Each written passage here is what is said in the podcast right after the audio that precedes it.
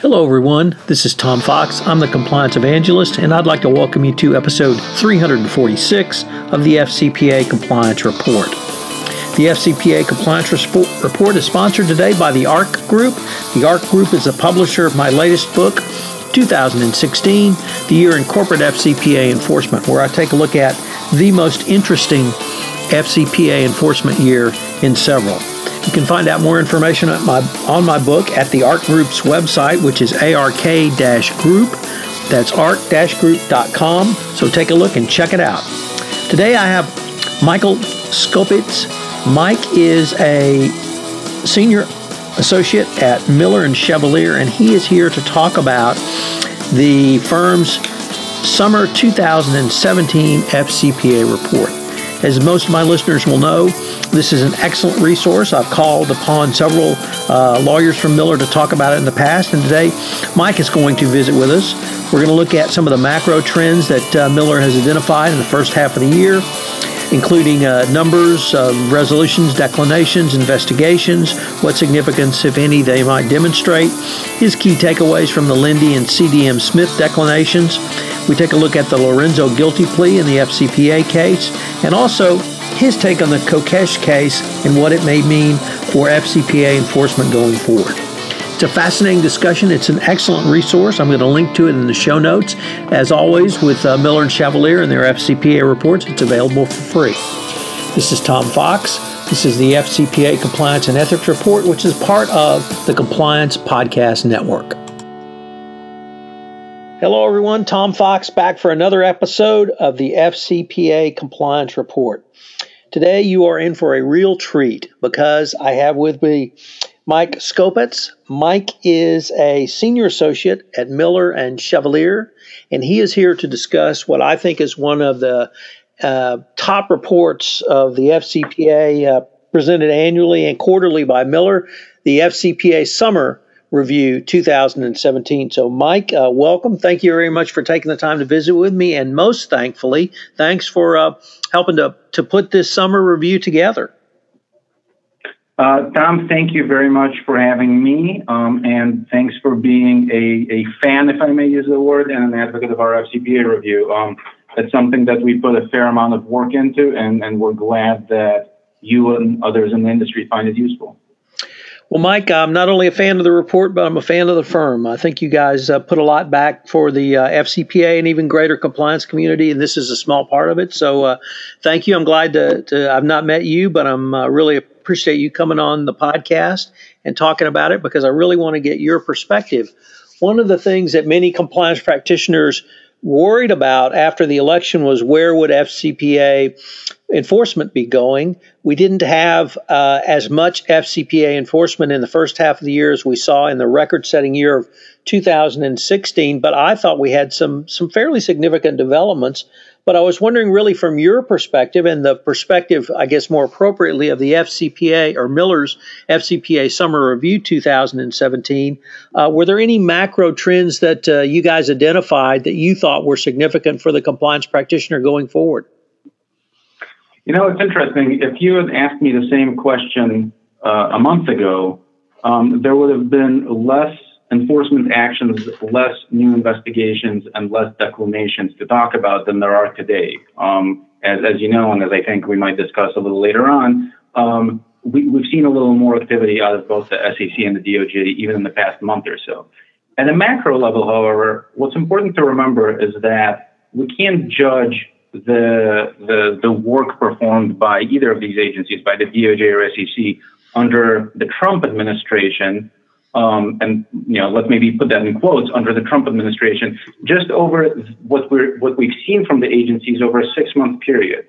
Um, as, as as you know, and as I think a lot of your listeners understand, uh, a lot of these investigations, a lot of these efforts take much longer than mere months to percolate up to the point where we know about it or we see a resolution.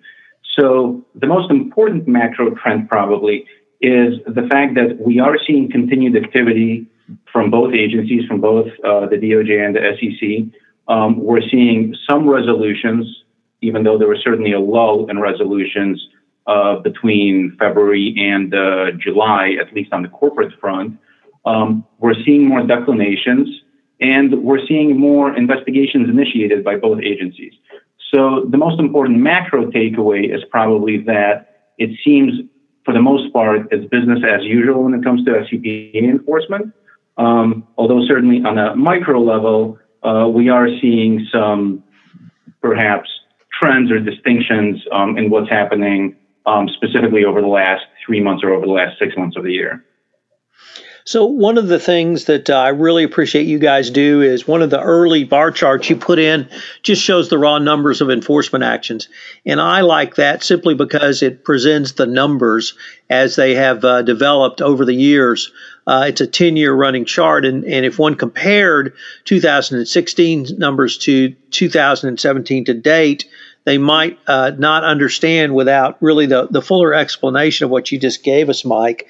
And uh, uh so, I certainly appreciate the raw numbers as you as they are presented in the bar chart, but also appreciate your comments that we really need to sit back and take a little bit longer um, view. And but you're absolutely right. Literally within the last 30 days, we've had some significant activity uh, going forward that that might have changed uh, several different things. So. Um, really anything you see, or rather, once again, the report sees in terms of resolutions, declinations, or uh, investigations, or is it really this kind of business as usual over at uh, the Department of Justice? Well, we are seeing a few interesting, uh, or we've made a few interesting observations that we've discussed in the report, and we are seeing some activity that, that does suggest um, some maybe changes in how the DOJ and the SEC are approaching certain types of uh, certain types of enforcement actions right now. For example, what we've seen over the last uh, year or so, uh, from even a little more since the spring of uh, 2016, is a rise in declinations. And declinations, of course, are, um, at least as we define them in the report, uh, they're enforcement actions in which the enforcement agency, be it the DOJ or SEC, uh, decide to not uh, to close an investigation without actual enforcement. Um, what we are seeing is a rise in declinations and looking also at some statements, especially some recent statements from Trevor McFadden, who is uh, currently uh, oversees uh, the fraud section within the Department of Justice's criminal division. The Department of Justice seems to be taking a harder look at the cases that are in the pipeline, open cases in the pipeline, and the rise in declinations is signaling to us that perhaps for those cases where the allegations or where the potentially improper activity is, is more borderline, the department is choosing to close those investigations in favor of other enforcement activity or in favor really of, of whatever else they're working on. Um, that's number one. Um, as far as uh, as, as far as the DOJ's pilot program, which is, again, this is, and I think it's important for us to remind ourselves that we're not just talking about activity under the Trump administration. We are taking a broader view of things. Um, the pilot program, which the Department of Justice put in in April of 2016 and then extended after its one year trial period for further evaluation, we're seeing more self-disclosures by companies to the Department of Justice under the pilot program, and we're seeing a additional uh, declinations and additional enforcement activity by the department under the pilot program. So at least from the department's perspective, it appears that the pilot program is working, and uh, for the companies who are self-reporting, it is perhaps providing that additional level of predictability that was a little harder to achieve before then. So we had uh, two declinations with disgorgement, uh, Linde Gas and CDM Smith. I found those to be actually, the more I studied them and thought about them, pretty significant in uh, the factual recitation and uh, what the Department of Justice was communicating to the greater compliance community uh, that would garner a declination. Was there anything of significance that the report noted uh, in either of those two declinations with disgorgement? Um, what, what, what we've noted, what we noticed about both of them, and what we noted was that the factors that the department cited for entering into these types of resolution mechanisms here, the declinations of disgorgement, are the same that they recited for every single previous declination with disgorgement on record, of which, of course, there aren't that many over the last year or so. Um, we're seeing that uh, the the the activity is certainly activity that could have been pursued in other means, but it seems that the DOJ really is in, in situations where there's self-reporting and situations where the, the remediation by the companies seems to be above board and serious. The department does seem to be using these declinations with disgorgement as an earnest enforcement tool in place of, say, a non-prosecution agreement, which is probably, you know, a close equivalent in some ways that it may have used previously. Does that, uh, as um, a lawyer defending or called upon to advise companies who may be in the situation where they have uh, believe they have sustained an, an, FCPA violation, does that work into any of your decision making calculus on advising a company of a decision to self disclose or not, or do you has it not changed really your calculus at all?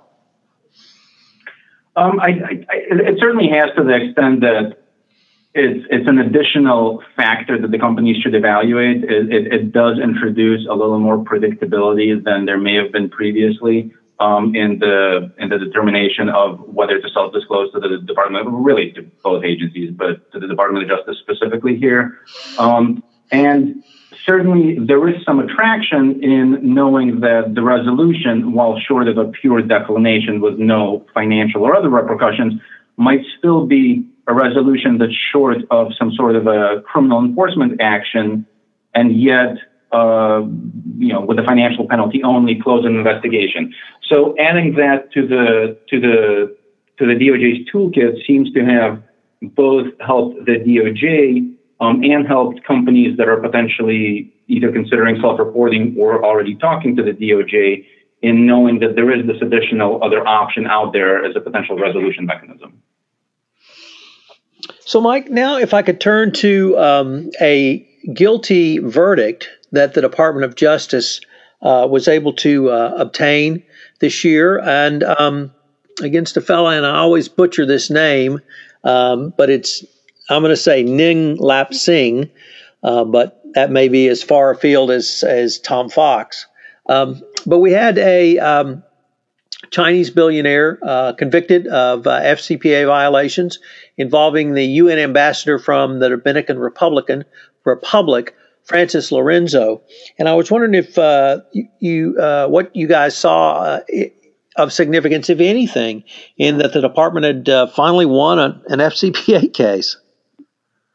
Um, it, it's, it's definitely interesting. It's definitely something we're following.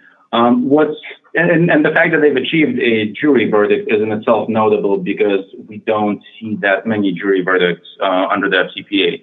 Uh, I would say that what's particularly interesting here is yet to come, and that's really the sentencing. And it's really the sentencings of both Lorenzo, the Dominican diplomat, um, and uh, of uh, Mr. Wu. Um, I believe his name is pronounced Wu Lep Sang, but the the Chinese uh, the Chinese billionaire. Okay. The reason it's particularly interesting is that we saw uh, we saw we saw a sentencing not too long ago of Dmitrij Harder in the context of a bribery scheme involving an EBRD, um, European Bank for Reconstruction and Development official, where Harder, who cooperated in the UK prosecution of that EBRD official, was still sentenced to five years uh, by by the Eastern by the federal court in Philadelphia, the Eastern District of Pennsylvania, and uh, against again, even though we don't see too many guilty pleas and we don't see too many sentencings, it still seems relatively high to what we had seen in the past. And it's going to be interesting to see Lorenzo, for example, uh, pled guilty to FCPA counts and his superseding indictments, both to giving bribes and receiving bribes. He was both uh, receiving certain bribes and then acting as a conduit for others, according to the plea documents. Um, so it'll be interesting uh, what that looks like, especially interesting what the government sentencing recommendation might look like. Um, for uh, for Mr. Wu, it certainly, from what what I've seen, it was a really contentious trial Right. Um, and it, again, it'll be very interesting to see what that sentencing recommendation might look like, what the sentence might look like.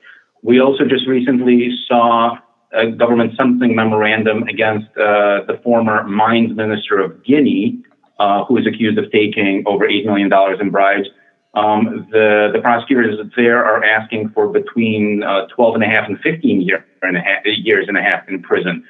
So against kind of this backdrop of shorter sentences, um, with several coming, you know, with several sentencings coming up, it will be particularly interesting to see what what what what we may draw or what trends we may see from the government's arguments and the government's sentencing memoranda for these different individuals.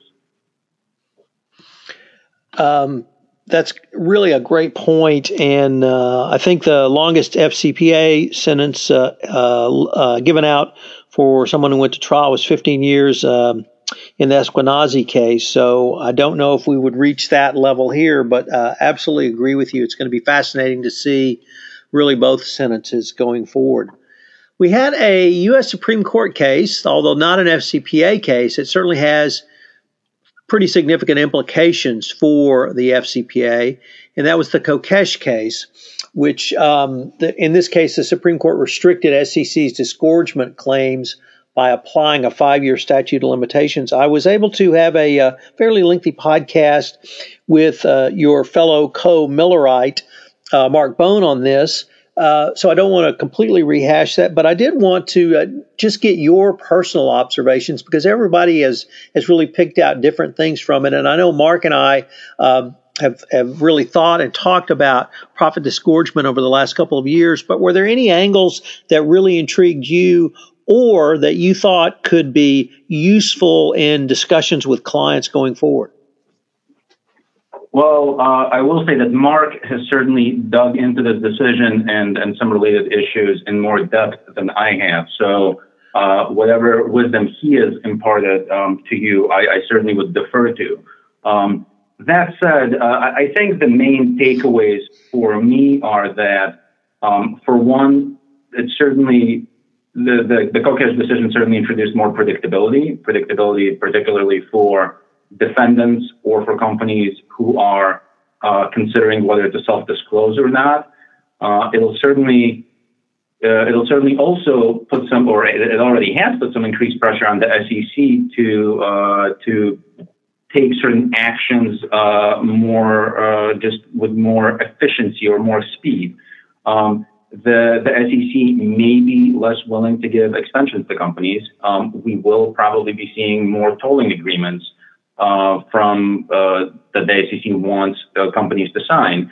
And, and really, when we talk about tolling agreements, I think it's very important to remember that the effect of the Kokesh decision in the FCPA space will probably not be as broad as the actual holding may suggest, because we already have companies signing tolling agreements with the SEC to extend the limitations period. Um, but there will be companies who may reconsider decisions to self-disclose if conduct is particularly old or you know maybe beyond or nearing the limitations period. Um, and uh, will it'll be interesting to see how or whether it may affect the SEC's decision to go to district court versus administrative proceedings. Of course, this will be one factor of many, but but generally it will affect the dynamics and negotiations between companies and the SEC. So, Mike, if I could now, I'd like to turn to some of the international developments that the report detailed. I was particularly intrigued by uh, your recitation about uh, ISO 37001, the standard on anti bribery management systems, how certain countries have um, suggested or put into effect that uh, they would make certification um, uh, significant in their countries. And I think you detailed uh, Peru, Singapore, and Philippines.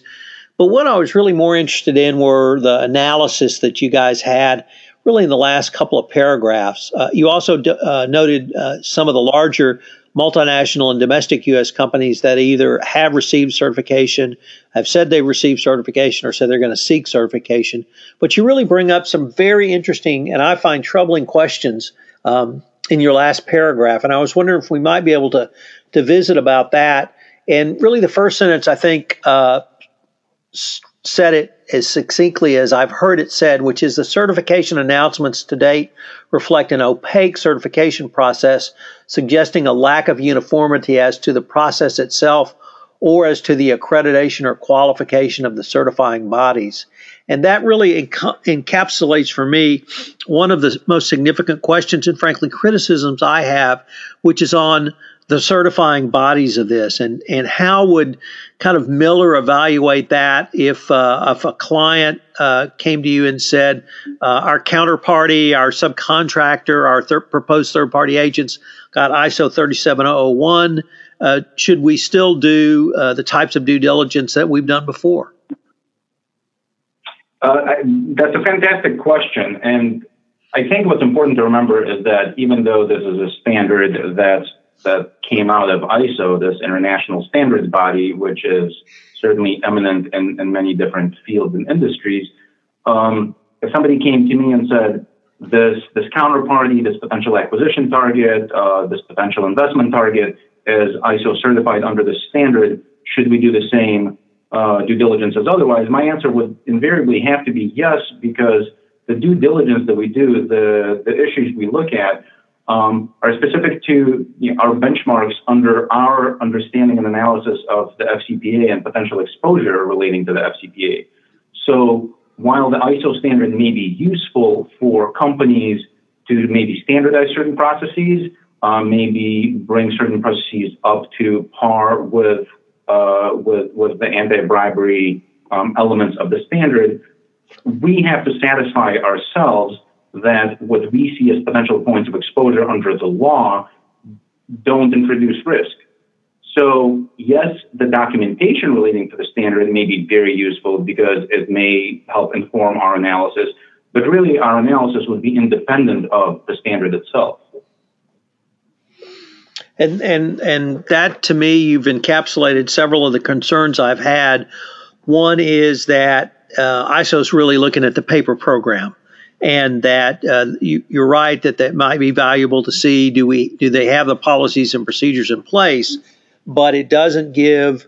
Uh, it certainly doesn't meet the requirements of I think the 2012 guidance, FCPA guidance around actually doing compliance or uh, anything close to the operationalization uh, nature of the 2017 evaluation of corporate compliance programs from the Department of Justice. Um, so um, uh, I think you're spot on that uh, it might be a nice to have. It may indicate that uh, you know perhaps they have a commitment to it, but in terms of protecting uh, your client or protecting a, a, party sitting across the table with someone who has a uh, 3701 certificate, I just I can't see that it brings that level of comfort yet. And and I think the last word, your last word, yet, is, is key here. This is both of our points, I think, are not to say that down the road it might not become a much more useful tool or a much more useful measure of, of compliance and of adherence to certain standards. But until there's more clarity in the certification process, until there's more certainty in the bodies that are actually issuing these certifications, uh, it's just not clear uh, whether there's enough certainty in the system um, for us to say, well, the standard actually represents something meaningful under the FCPA and under the FCPA guidance and guidance documents that you just alluded to. So, Mike, unfortunately, uh, we're near the end of our time, but I was wondering if any of the listeners uh, wanted to contact you directly and follow up on any of the points you raised. Uh, could they email you? And if so, how would they do it? Um, of course, absolutely. Uh, my email address is my first initial, M, my last name, S K O P E T S, at milchev, M-I-L-C-H-E-V dot com. Um, my bio is on the firm's website, so certainly um, I or probably any of my colleagues would be more than happy to to um, explore any of the issues I just talked about or, or anything related to them. Well, Michael, um, this has been a fascinating discussion. I've been uh, visiting with uh, Michael Skopets. Michael is a senior associate at Miller and Chevalier. We've been visiting on the uh, firm's FCPA Summer Review 2017. It's a phenomenal document. It's available uh, for free on the firm's website. Of course, I'm going to link to it in the show notes. It's a resource that's uh, almost a must have for every compliance practitioner. It's put together by um, a group of, of lawyers listed on the report. Uh, once again, a great resource, and I really appreciate you taking the time to visit with me today, Mike. This is Tom Fox again. I'd like to thank you for listening to this episode of the FCPA Compliance Report. If you have listened to this podcast on iTunes, I would greatly appreciate it if you would rate our podcast, as, as it would help in our rankings and also get out the word about the only podcast which takes a look at FCPA compliance on a weekly basis. Also, as part of the Compliance Podcast Network, the only compliance podcasting network, would help get the word out as well. If you have any questions, you can reach me at tfox at tfoxlaw.com. This is Tom Fox. Thank you very much for listening to this episode of the FCPA Compliance Report, and I hope you'll join me next week for another episode.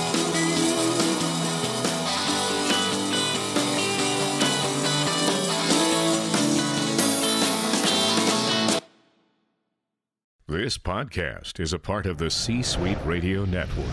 For more top business podcasts, visit c-suiteradio.com.